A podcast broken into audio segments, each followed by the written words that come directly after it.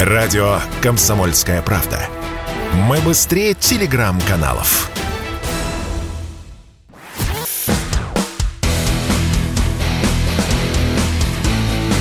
Программа с непримиримой позицией. Утренний Мардан. И снова здравствуйте, и снова в эфире радио «Комсомольская правда». Я Сергей Мардан. Трансляция на YouTube-канале «Мардан два точка ноль». Подписывайтесь, кстати. сто тысяч подписчиков, наконец, мы достигли. Ну, надо двигаться дальше. Хотя бы двести, для того, чтобы, в общем, совсем не выглядеть по-сиротски. Ну и подписывайтесь на телеграм-канал «Мардан». Там идет голосование, результаты которого мы обсудим в конце программы. Ну, точнее, еще в заключительной части мы конкретно поговорим а, про, собственно, тему голосования. А для тех, кто к нам присоединился, я напомню. Володин был вынужден вчера прокомментировать новость о том, что ряд преподавателей факультета журналистики эм гэ у выступает деятельно, публично, активно во время общения со студентами, видимо, во время занятий, против специальной военной операции. Разоблачают, так сказать, преступные намерения и действия режима Путина. Отсюда вопрос, что делать с такими преподавателями в кузнице идеологических кадров для Российской Федерации? Три варианта ответа. Уволить с волчьим билетом, уволить и завести уголовку, оставить в покое. В конце концов, люди имеют право на собственное мнение. Вот, вот настоящая демократия подлинная. Кстати, только здесь. Ну а мы с вами продолжаем обсуждать калининградский кризис, который, в общем, удивительным образом никуда не делся, не рассосался. И поговорим мы о нем с Андреем Гурулевым, депутатом Государственной Думы. Андрей Викторович. Здравствуйте. Категорически приветствую вас. Смотрите, вроде бы как Еврокомиссия вчера включила заднюю, сказала, что они внесут разъяснение вот в пункты этого пресловутого четвертого санкционного пакета. Там, ну, была какая-то невнятица, которую можно было по-разному трактовать, и якобы литовцы решили трактовать каким-то очень жестким образом, а российские власти психанули, сказали, что любые ограничения транзита, в общем, повлекут за собой тяжелые последствия. А Боррель сказал, не, мы сейчас все порешаем, и тут возникает Литва, могущественная, гордая Литва, маленькая, но гордая птичка. Сказать, что да, мы вертели всех, мы вообще воспользуемся нашим правом вето и русским не позволим возить ничего. У меня к вам вопрос как к человеку военному. Мы должны каким-то, ну, хотя бы демонстративным военным мерам прибегать на данном этапе кризиса? Либо действительно, как господа начальники декларируют, достаточно ограничиться методами экономическими? Кстати, сразу возникает вопрос, а какими? Вам слово. Ну, давайте так. Об этом примет решение наше высшее военно-политическое руководство. Это первое. Второе. Исходя из той ситуации, которая сложилась, конечно, основные усилия надо предполагаются и сейчас направлены это на разрешение данного кризиса в политической сфере. И о том разговор, что Литва там кого-то где-то заблокирует, то давайте мы уж будем говорить правду, что ее-то сильно никто не спрашивает. В принципе, она работает четко по указке Соединенных Штатов Америки, ее сателлитов. Mm-hmm. Вот. И здесь центр принятия решения точно не в Литве, а в Вашингтоне, ну, на худой конец в Лондоне. Вот. И исходя из той ситуации, если брать военными способами, то сейчас все говорят, вот, нам необходимо, если что, пробить Сувалкинский коридор. Но вот на дилетантском уровне это звучит примерно как коридор, когда с кухни в спальню, в квартире. По коридору прошел, и вроде все хорошо. Угу. А какой коридор? Сколько километров этот коридор? двадцать, сорок, шестьдесят, восемьдесят. Ну, пробьем этот коридор. Пускай он будет приличный. Мы будем зажаты в этом коридоре между двумя натовскими группировками. Угу. Вот. И дальше будем тратить кучу сил и средств, чтобы этот коридор обеспечивать, ну, по сути, оборонять. Для того, чтобы не было никаких поползновений со стороны НАТО, для того, чтобы там зайти. То есть, короче, по сути, это сумасшедший дом. Внимание, зачем? Если уж вопрос так стоит колом. Причем у нас в России общей границы с Литвой, как вы знаете, нет. Она с Белоруссией. То я вообще чисто в военном плане, конечно, это не надо здесь ломать голову. Это четко от Санкт-Петербурга вдоль Балтийского моря мы должны дойти до Калининграда. Эту тему забыть навсегда. Угу. В принципе, это очень четко коррелирует с теми заявлениями нашего президента, которого делал осенью. Когда... О возвращении территорий? Нет. А при... он, когда он призвал вернуться НАТО в границы тысяча девятьсот девяносто седьмого года. Ага. Вот. Поэтому я думаю, что здесь ничего такого великого особо нету. Чисто в военном плане, когда говорят, что это там, война с НАТО, это пятая статья, это все, честно говоря, лапша на уши. Какая пятая статья, если мы не можем провести товар из одного региона России в другой регион России? О каких вообще ограничениях может идти речь? Мы же не возим его в другие страны, не возим в ту же Литву, не возим в Польшу. Мы возим из своей страны, свою страну. Mm-hmm. Да, у нас Калининград – это отдельный регион, который, к сожалению, не имеет общей границы со всей Российской Федерацией. Но если уж вопрос стоит такого, то в военном плане вполне элементарно решается. И какие-то там бригады не развертывали натовцы, там даски, еще какие-то. Все это, честно говоря, никаким образом не поможет довольно-таки быстрым темпом при желании территорию трех прибалтийских республик избавить от опеки НАТО. И спокойно обеспечивать тот транзит, который нам необходим между нашими регионами. Как вы думаете... А... Ну, вы, собственно, опять-таки, как военный человек, сразу оговорились о том, что решение будет принято высшим военно-политическим руководством. Понятно, что, в общем, как бы у нас для этого и есть верховный главнокомандующий, чтобы подобного рода вопрос решать. Ну вот, с точки зрения там, вашего опыта, там, подобных таких сложных кризисов в европейской истории было достаточно много.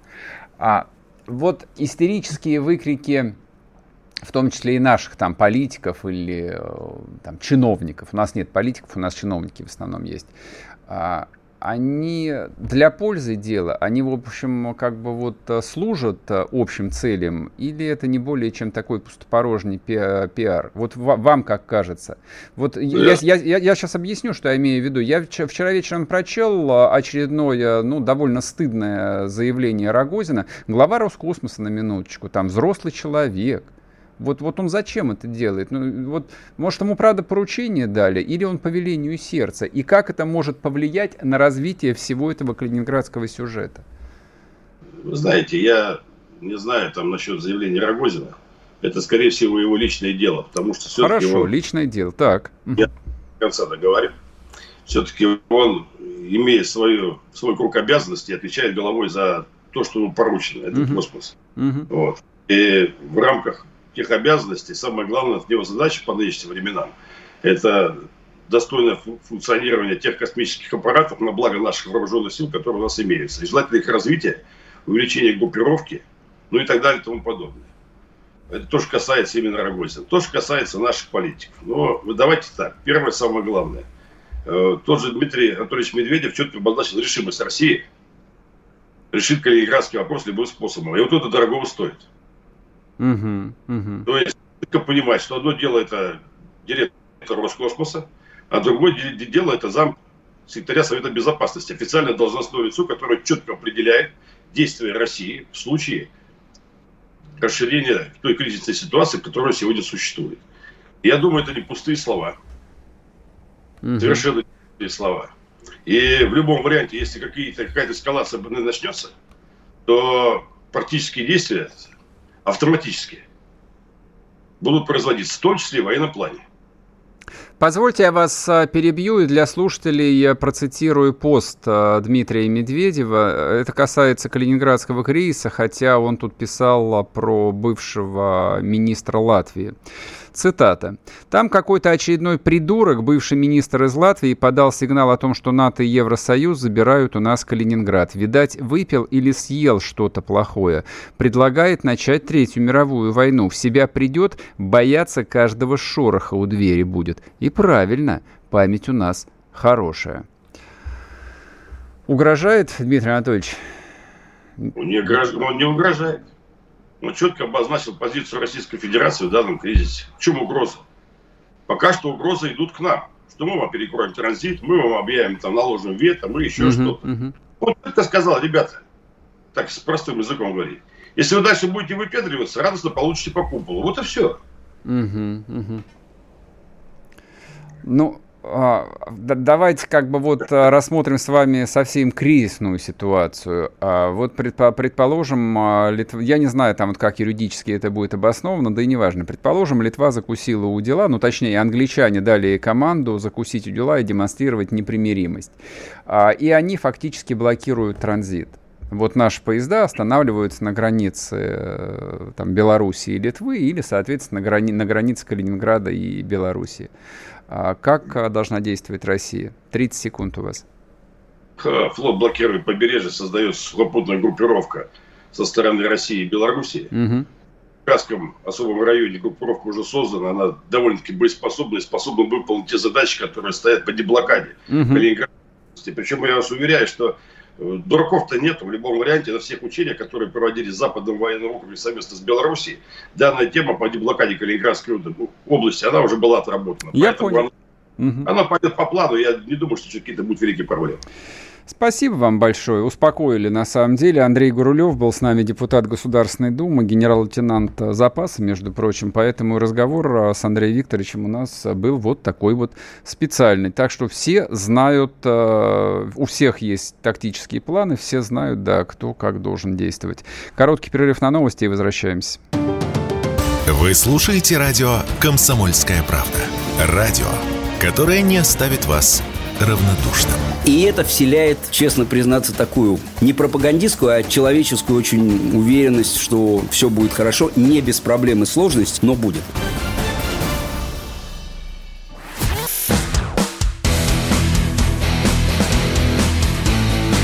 Программа с непримиримой позицией.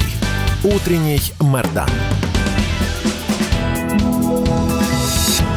И снова здравствуйте, и снова в эфире радио «Комсомольская правда». Я Сергей Мардан. Госдума вчера приняла в первом чтении, всего лишь в первом, но ничего, быстро примут во втором и в третьем, законопроект об уголовной ответственности за призывы к действиям против безопасности России и участие в военных действиях против нее. Значит, ну, коротко скажу, про что там идет речь. А, такие ключевые вещи. За выезд из России гражданину, допущенному к гостайне, будет грозить до семи лет лишения свободы. Очень полезная статья, очень мне нравится. А за пропаганду, демонстрирование, изготовление, распространение нацистской, нацистской символики наказание до четырёх лет лишения свободы. Вот это я, честно говоря, не понял, это мы сейчас обсудим. А злостное нарушение правил защиты и устойчивости интернета в России, лишение свободы на срок до трёх лет. Хотелось бы комментарии, это важно. Ну и, наконец, переход на сторону противника в условиях вооруженного конфликта или военных действий будет считаться госизменой от двенадцати до двадцати лет колонии и штраф. Штраф пятьсот тысяч рублей. Вот этот вот упырь, который, значит, работал высокопоставленным служащим в компании «Газпрома», потом еще в «Газпромбанке», помните, не забыл, я вылетел из головы его фамилия, который вступил там в украинскую терроборону. Ну вот если он останется жив вдруг, то двадцать лет колонии его будут ждать. И это очень хорошо. Вот все эти хорошие новости мы сейчас обсудим с политологом Сергеем Корнауховым. Сергей, привет. Да, доброе утро. А давай сразу попробуем обсудить статью, которая, ну, вероятно, вызовет э, самую большую дискуссию, и даже мне до конца непонятно, за пропаганду, демонстрирование, а также изготовление, распространение нацистской символики, наказание до четырёх лет лишения свободы. Это что, это зачем, и означает ли это, если я завтра у себя в паблике ВКонтакте опубликую фотографию какого-нибудь Бормана или Мюллера, соответственно, вот э, с этой... Э, то, что они носили на рукаве, как в семнадцати мгновениях весны, это будет считаться демонстрацией нацистской символики, и мне прилетит статья, так или нет?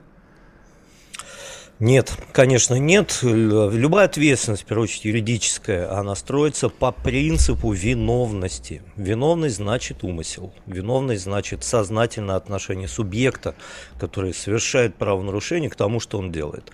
Были курьезы, у нас ведь есть в кодексе об административных правонарушениях, статья двадцать точка три. Называется она «Пропаганда, либо публичное демонстрирование нацистской атрибутики или символики, либо атрибутики или символики экстремистских организаций, либо, иных, либо иных атрибутики и символики, пропаганда, либо публичное демонстрирование, которых запрещены федеральными законами».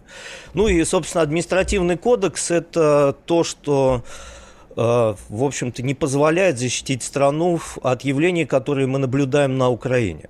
Он предупреждает, он регулирует, но там ответственность, она незначительная. Однако, когда мы видим на то, что набито у азовцев на теле после того, как они терзают мирных жителей, тут государству стоит задуматься, а так ли безобидна нацистская символика? Угу. А так ли безобидно допускать нам то, что весь ВКонтакте, вот ты заходишь, начинаешь там бороздить просторы под всяким различным группам, а там ад кромешный. А ответственности нет. Но более того, ведь наличие той или иной статьи, это ну, даже не, не только про ответственность. Вот в чем тут самая главная мысль? Для того, чтобы выявлять лиц, которые занимаются распространением нацистской идеологии, нам нужны инструменты, правильно? Да, конечно. Таким инструментом является закон об оперативно-розыскной деятельности. Он позволяет оперативным подразделениям осуществлять комплекс специальных мероприятий по выявлению лиц, которые причастны к подобным преступлениям. А для этого то или иное явление, с которым мы боремся, должно быть не административным правонарушением, а именно преступлением, внесенным в Уголовный кодекс. Если это внесено, соответственно, оперативные подразделения наконец-то могут начинать заниматься полным комплексом мероприятий, прослушивание телефонных переговоров, снять информацию с технических каналов связи, там, ну и так далее, и так далее. Соответственно, полный объем вот, наступательной работы по выявлению нацистских подонков возможен только если в Уголовном кодексе есть соответствующие статьи, а не в административном. Вот, собственно, мне кажется, что это импульс об этом. Мы угу. впервые, наконец-то, признаем все-таки, что нацизм – это не то, что мы денацифицировали когда-то и искоренили, а напротив, как вот помните известное выражение, что лес недорубленный обязательно вырастает. Вот лес не дорубили. Это мы сейчас признаем, процесс денацификации не удался до конца. Угу. И, он, и более того, надо понимать, что нацизм – это явление, которое легко экспортируется и очень быстро прорастает там, куда его забрасывают. И вот мы сегодня видим, что и в России есть основания полагать, что такая статья нужна немедленно, потому что против нас активно работают, и э, нам нужен инструментарий. А, так, да, давай теперь обсудим вопрос по госизмене. Значит, по нацизму выяснили, в общем, с юридической точки зрения, мне кажется, ответ совершенно исчерпывающий. Всякий, кто действительно ищет ответов, а не поводов просто потроллить, что теперь будут сажать за фотографии в пабликах, в общем, этот ответ получил. А вот статья по госизмене, это же такая... классическая многолетняя страшилка, которую использовали либералы, типа, ну, у нас же тридцать седьмой год, постоянно вот за горизонтом маячит, вот, вот не сегодня, завтра начнется тридцать седьмой год. Сколько себя помню, ну, ну, нисколько. Вот тридцать лет э, меня пугают или обещают тридцать седьмой год, а он все не настает. И вот, наконец, в первом чтении статья за госизмену. Звучит-то как? Объясни, пожалуйста, суть этой статьи, ее актуальность. И вот мое предположение о том, что вот этого пассажира из «Газпрома», который записался в украинскую тероборону, вот он попадает под эту новую статью, ему ломится двадцать лет на северах теперь или нет еще? Или это для других людей? Так, ну, здесь надо вот что сказать. Если мы открываем вообще все изменения, которые сейчас вносятся в Уголовный кодекс, вот давайте сразу ориентируем наших слушателей, куда вносят изменения, что это за такие статьи. Это Уголовный кодекс. Это самый серьезный закон, который предусматривает самый тяжелый вид ответственности за правонарушение. Угу. Это правонарушение на юридическом языке называется преступлением. Так вот, как только государство добирается до изменений в УК РФ, в Уголовный кодекс, да и в любой Уголовный кодекс любой страны и любое государство, это означает, что нашли нечто, на что надо немедленно реагировать. Этот процесс называется криминализация. Вот мы сейчас криминализуем новые модели поведения, которые получают широкое распространение. И мы обществу даем такой очень внятный и понятный сигнал. Ребята, стоп, так нельзя. Сделаете, будет серьезнейшее наказание. Что, о чем мы говорим? Ну, во-первых, статья двести семьдесят пять. Статья «Святая святых». Если рисовать пирамиду тяжести совершенных преступлений, то двести семьдесят пятая статья, которая мне страшенно не нравится по своим формулировкам, которая называется «Государственная измена», Ну, объективно, статья двести семьдесят пять так называться не должна. А, как она, стать... а как она должна называться? Давай сразу выработаем правильную формулу. Ну, что я думаю по поводу вот госизмены? Давайте просто по-русски. Когда мы говорим, вот государственная измена, корпоративная измена, там, ну и так далее. То есть это техническая статья, не идеологическая. Измена родине, как она когда-то называлась, она звучала даже страшно. Почему? Потому что тогда законодатель понимал, если человек кого-то убил, то это конечное преступление, оно не влечет тяжких последствий далее. Угу. Ты уже убил, и ты отвечаешь за тяжкое преступление. А вот измена родине влечет страшные последствия. Гибнут десятки, тысячи, где-то и миллионы людей. Угу. Из-за тебя, подонка, может исчезнуть страна с лица земли. Мы недавно пережили такие события. И до сих пор эти люди за измену родине ответственность не понесли. И мы вот эту реку крови остановить не можем до сих пор, потому что когда-то кто-то подписал Беловежские соглашения, когда-то кто-то, взяв деньги, и это же может бесконечно рассказывать. И у нас, кстати, до сих пор нет механизма общественных расследований, чтобы эту, вот всю эту нечисть, пока еще живую, выставить и показать обществу, в чем оно виновато. Так вот, нам нужна другая статья – измена Родине. И в примечании к этой статье нужно дать дефиницию юридическую, а что такое Родина? Чтобы в школе дети изучали и говорили, что вот Родина – это вот как. Это не только песенки наших угу. советских времен. Но это так, рассуждением. Так вот, статья серьезная, она находится наверху, она венчает уголовное законодательство, и она показывает, что нет страшнее преступления, чем идти против своего народа. Пока она называется госизмена, вот в нее сейчас вносит законодатель серьезнейшие изменения. И вокруг нее, вот что надо сказать особенно. То есть мы фактически, вот этот раздел Уголовного кодекса о самых серьезных видах преступлений сейчас чуть-чуть меняем, дополняем новыми поведенческими моделями, которые нужно немедленно пресекать. Ну, первое, э- переход на сторону противника в условиях вооруженного конфликта. Вот я по поводу этой нормы э- сегодня... читал эти, еще раз, пояснительные записки, подумал, а зачем мы ее вносим? Я могу сказать в защиту тех людей, на которые гипотетически направлена эта статья. Сейчас, проезжая по нашим подразделениям, я констатирую, у нас нет предателей, которые переходят на сторону противника. У нас нет власовского отребия, которое сегодня там, на Украине, вдруг вздумает перейти на сторону вот этого мелкотравчатого нацизма. Угу. Ну, нет таких. Хотя есть, появляется вот такая новация, новелла, мы предполагаем, что такое якобы может быть. Но мне кажется, немножко так вот есть вопрос к этому моменту. Ну, наверное, надо внести, хотя я полагаю, что вот эта новелла вносится без большого социологического обоснования, то есть адекватного. Ну, нет этого явления, нам нечего запрещать. Сергей, я перебью да. тебя на полусловие, извини, мы сейчас уйдем на короткие новости, на, буквально на одну минуту вернемся и сможем продолжить. Политолог Сергей Корнаухов с нами, друзья мои. Пока что в перерыве можете подписаться на YouTube-канал Мардан два точка ноль, заходите в телеграм-канал Мардан, там идет голосование, вам понравится, а мы его сейчас с Сергеем обсудим. Радио «Комсомольская правда». Только проверенная информация.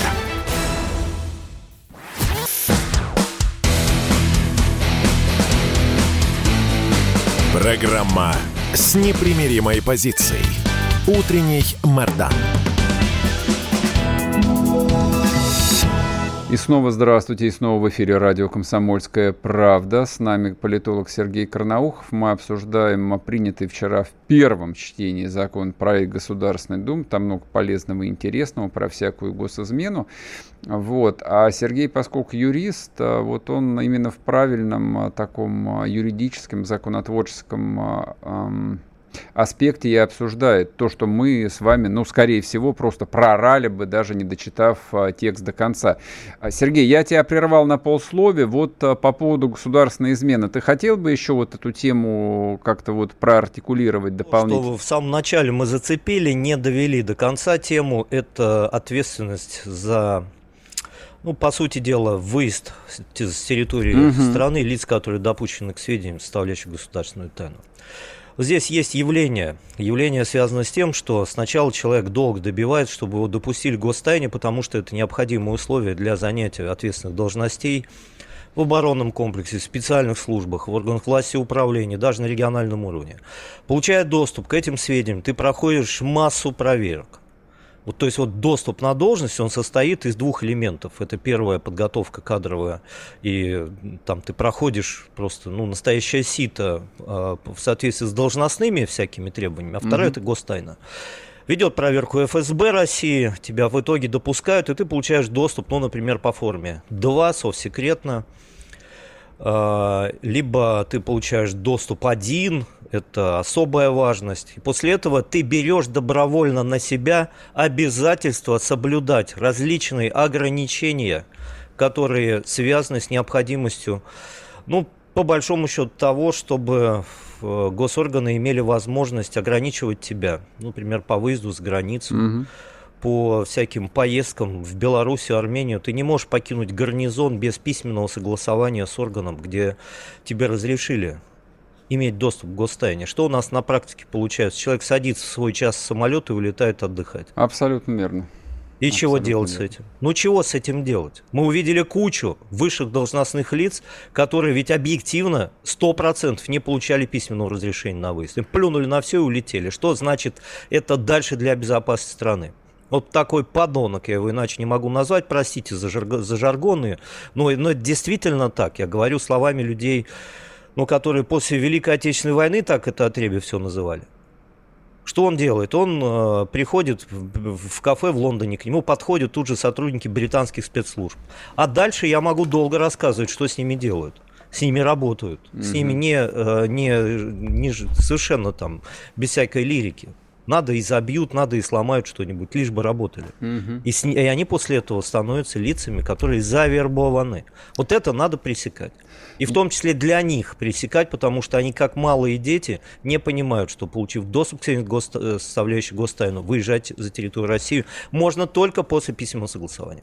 Вот еще какой вопрос я хотел бы дополнительно обсудить. Это, конечно, не, такое, не такая масштабная история, вот, как госизмена или, допустим, как выезд за границу лица, у которого есть допуск к гостайне, а он, в общем, на всех положил с прибором и улетел в Лондон, ну и дальше, в общем, происходят всякие интересные сюжеты.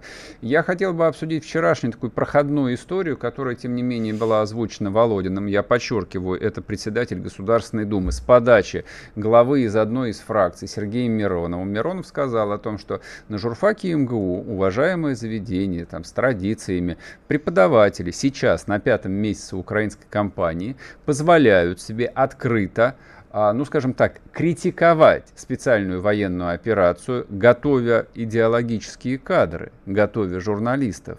И, соответственно, вопрос, а что с этим делать? Это тоже вот чисто юридическая плоскость? Это какие-то лакуны, которые существуют в законодательстве?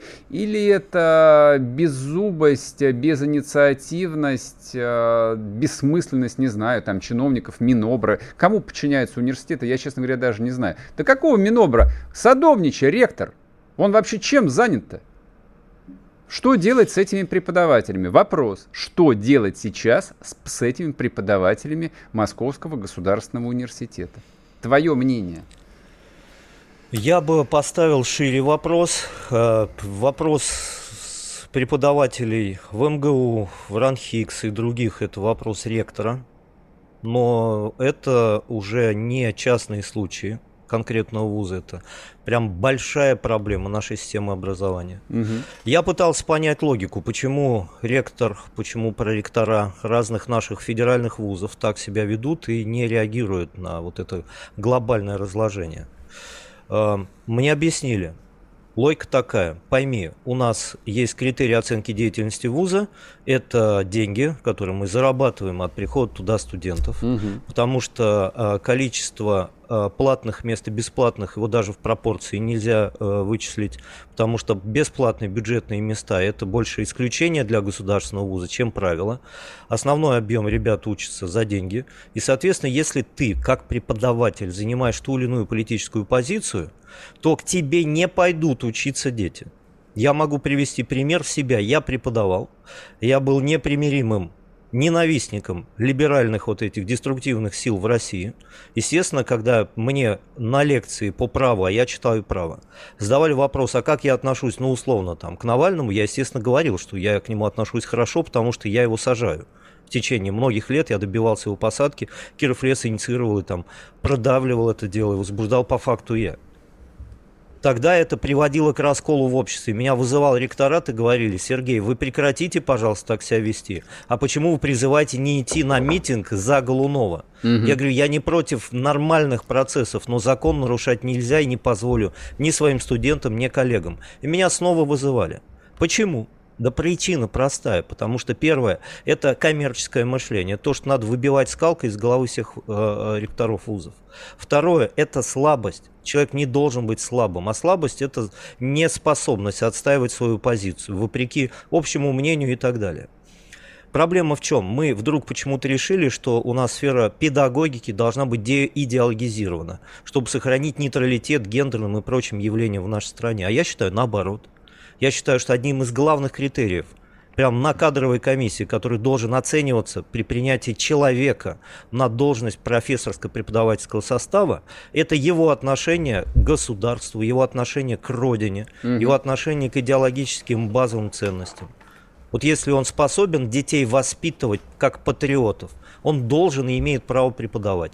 Если нет, если он тут сомневается, может быть, мы не правы при начале специальной военной операции, так вот пусть идет и преподает где угодно, и не трогает умы наших детей. Мы и так, Сергей, мы превратили вузы, я обострю ситуацию, в большие фабрики, это прям фабрики, по воспитанию ненавистников нашей страны.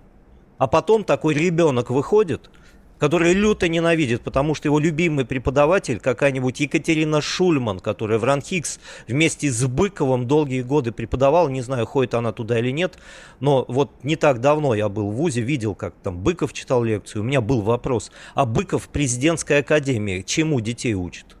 История, а чему детей Шульман учит? История власовского движения, ведь это же его мечта была создать, написать первую книгу э, в, в категории, в, этом, в, в серии «Жизнь замечательных людей», это «Жизнь Власова». Угу.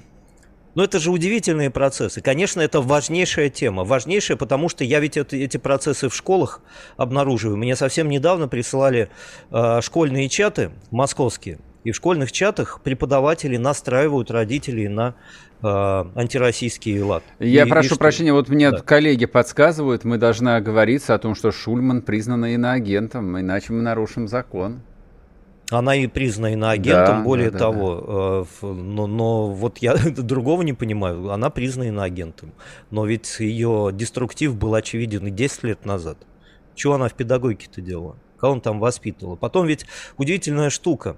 Для преподавания нужны ученые степени и ученые звания. Вот есть минимальный вход. Вот как, ну как, как вот допускают людей только по идеологическому принципу. Вот я, я этот момент хочу особо отметить. Угу. Ведь практически вся либерда, которая преподает в наших вузах, вот эти ненавистники, вот эта вражья сила вся, это люди, которые не имеют ученых степеней. И когда я их вижу в рядах профессорско-преподавательского состава, я прям сразу для себя понимаю, их допустили по идеологическому принципу. Значит, кто-то там, наверху, среди ректорского состава, среди руководителей вуза, придерживается этой идеологии. А учитывая, что на том фронте, на той стороне, на вражеском, большего материала нет, более качественного, берут вот этот материал, выставляют среди преподавателей. Mm-hmm. Проблемы, и в школах проблемы. И здесь некому этим заниматься, так же, как у нас огромного размера лакуна в театрах. Вот то, что на сценах ставится. Какого там пиковая дама делает у нас в Большом театре на главной сцене Туминаса? Вот сейчас мои друзья сходили, они в ужасе от того, что они увидели, в ужасе. Потому что этого не может быть, не может Туминус ставить пиковую даму у нас на сцене. Конечно, не, не может. может. Конечно. А она, она идет. И вот сейчас идет эта постановка, и там такой ад. Вот этому, этому надо отдельное внимание посетить. Обсудим, обсудим отдельно эту историю. Выберем момент, когда поговорим про культуру. Сергей Корнаухов, политолог. Спасибо большое. Я в оставшиеся тридцать секунд подведу итог голосования, которое я проводил в телеграм-канале Мардан. Как раз по поводу этой истории. Ряд преподавателей факультета журналистики МГУ открыто выступает против СВО. Что с ними делать? Уволить с волчьим билетом сорок три процента, уволить и завести уголовное дело сорок два процента, ничего не делать, у нас свобода мнений пятнадцать процентов, двенадцать тысяч человек проголосовало. Всем спасибо, а кто пропустил, ну тогда до новых встреч, для этого только придется подписаться на телеграм-канал Мардан. Короткий перерыв и продолжаем, не уходите.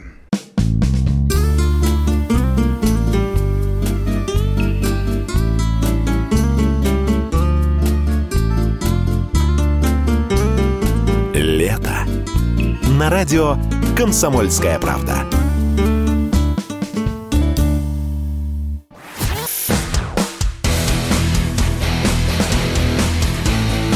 Программа с непримиримой позицией. Утренний Мардан.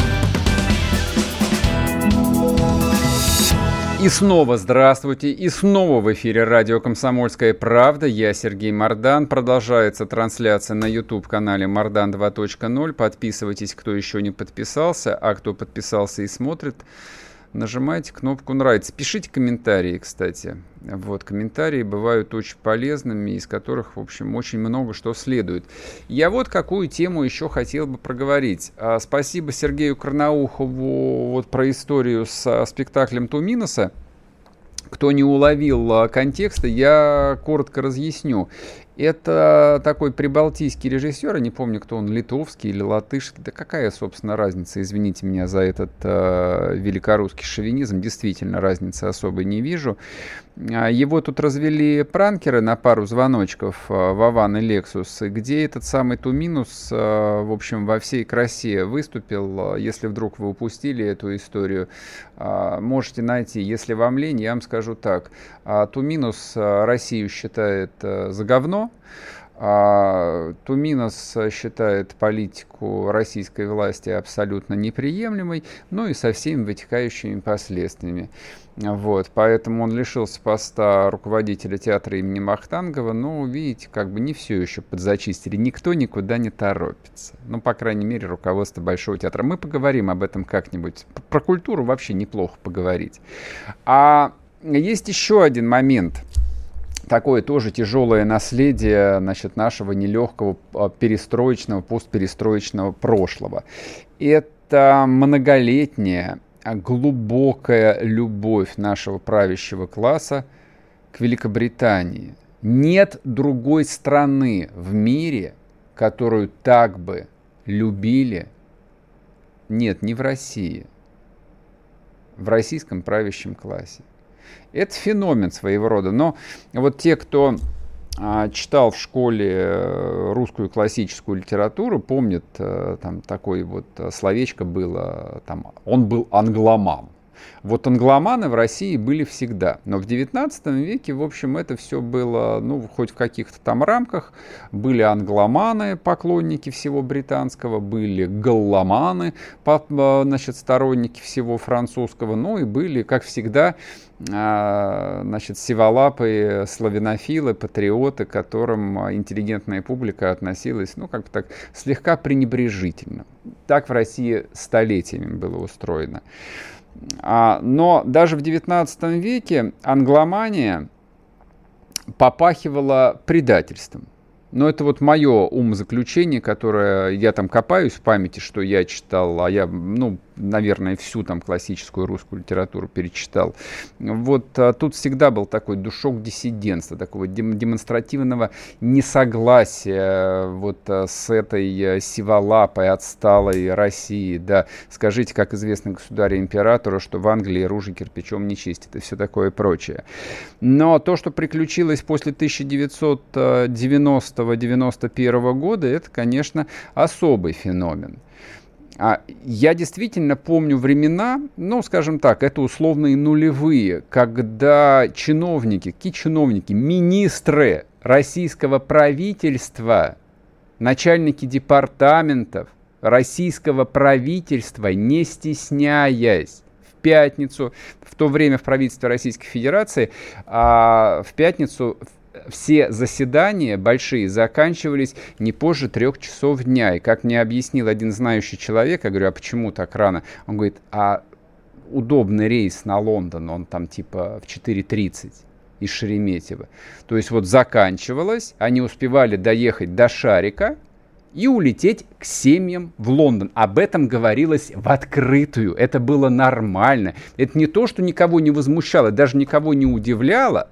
Если бы кто-то посмел сказать, да как же так, это невозможно, на него как на чокнутого посмотрели бы. То есть жизнь на два дома, на Москву и на Лондон, была не просто общим местом, это было обязательным атрибутом. То есть если ты был пацан реальный, вот хоть что-то из себя представляющий, хоть что-то, Ну, ты просто обязан был иметь, ты обязан был быть резидентом Великобритании. Это докатилось и до наших дней. Никто не слушал Путина ни в две тысячи третьем, ни в две тысячи четвёртом, ни в две тысячи восьмом, ни в две тысячи четырнадцатом. Никто его не слушал, никто не верил. В тезис о том, что замучаетесь пыль глотать, никто никогда не верил. И есть величайшая справедливость, что их унижают бесконечно, что на них заводят уголовные дела. Я правда хотел бы, чтобы на не то что олигархов, на, на этих вот русских там, ну, воришей, богатых людей, хоть на кого-нибудь, чтобы их реально посадили в тюрьму, вот чтобы они сели. Вот это бы окончательно подвело бы итог всему этому позорному тридцатилетию. Но что до сих пор не изменилось в наших отношениях с Великобританией, хотя Англия выступает, ну, лидером вот этого условного западного мира и, и по большому счету выступает в таком в авангарде нашей абсолютно объективной войны.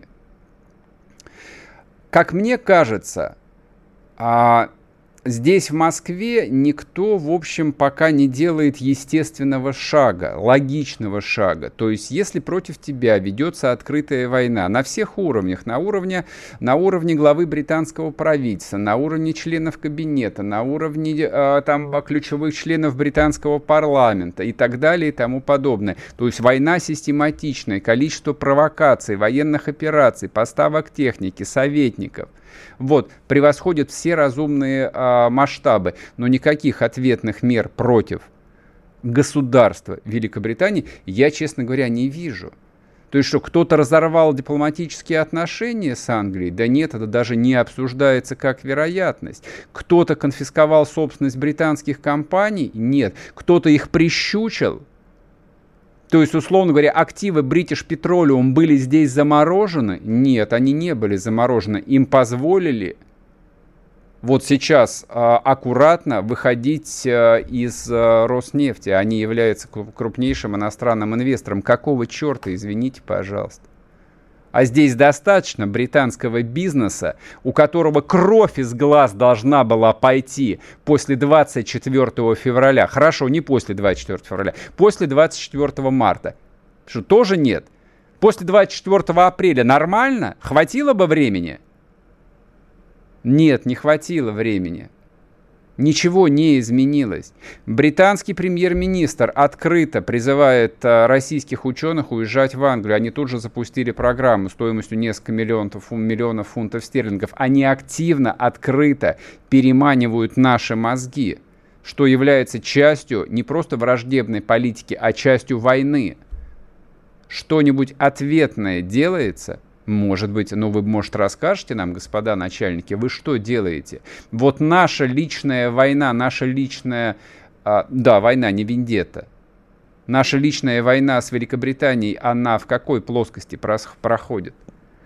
То есть мы уже поняли, что американцы, в общем, как-то медленно отползают. То есть даже Америка не звучит в публичной риторике как, ну, в категории врага. Мы говорим Запад, Запад, Запад, Запад, и все больше и больше говорим о Европе. Хотя очевидно, что нашим врагом являются Соединенные Штаты Америки. И их ключевой союзник на европейском континенте – Соединенное Королевство. Если уж кого Россия и должна атаковать, то это Соединенное Королевство, тем более что Великобритания не является членом Евросоюза. Не является. Поэтому мочить Англию нужно совершенно отдельно и целенаправленно. Во всех смыслах. В военном, в экономическом, в идеологическом. Люди, которые до сих пор имеют вид на жительство или налоговое резидентство в Великобритании, должны подвергаться в России такой организованной обструкции, даже если речь идет о миллиардерах, чтобы у них просто толпа юристов работала над тем, чтобы немедленно отречься от всего. А если не могут отречься, то эти самые миллиардеры или просто мультимиллионеры должны под камеры сжигать свои британские паспорта и выкладывать их в YouTube, чтобы Родина поверила им, что они больше не предатели, что они раскаялись и встали на путь исправления, например. но что-то я не слышал ничего подобного. То есть я на память помню, ну, десяток фамилий известных людей, которые являются крупнейшими налоговыми резидентами Соединенного Королевства, уважаемые предприниматели. Кто-то из них а, что-нибудь явственно, вот четко сформулировал в своем отношении к тому миру, не, не просто к Западу, такому безымянному, аморфному просто Западу, нет, кто-то сказал, что я отрекаюсь, я распродаю все, я ненавижу Англию, я ненавижу ее правительство, я ненавижу ее культуру, я желаю англичанам всякого зла. Нет, никто этого не сказал. Никто это не сказал. Они сидят и, жм, и, и ждут, когда же все наконец кончится, и они смогут, смогут вернуться в свои уютные, прекрасные дома где-нибудь на великолепных изумрудных э, полях Шотландии. Да там много хороших мест, там красиво, там неплохо, это правда. Нет. Вот это меня смущает. Вот эта вот непоследовательность, недокрученность. Побольше ярости, господа начальники. Раз уж война, ну так а что нам стесняться-то? Редкий шанс все обнулить. На сегодня у меня все. Услышимся завтра в то же самое время на радио «Комсомольская правда», в YouTube-канале «Мардан два точка ноль» и на телеграм-канале «Мардан». Всем хорошего дня, пока, будьте здоровы.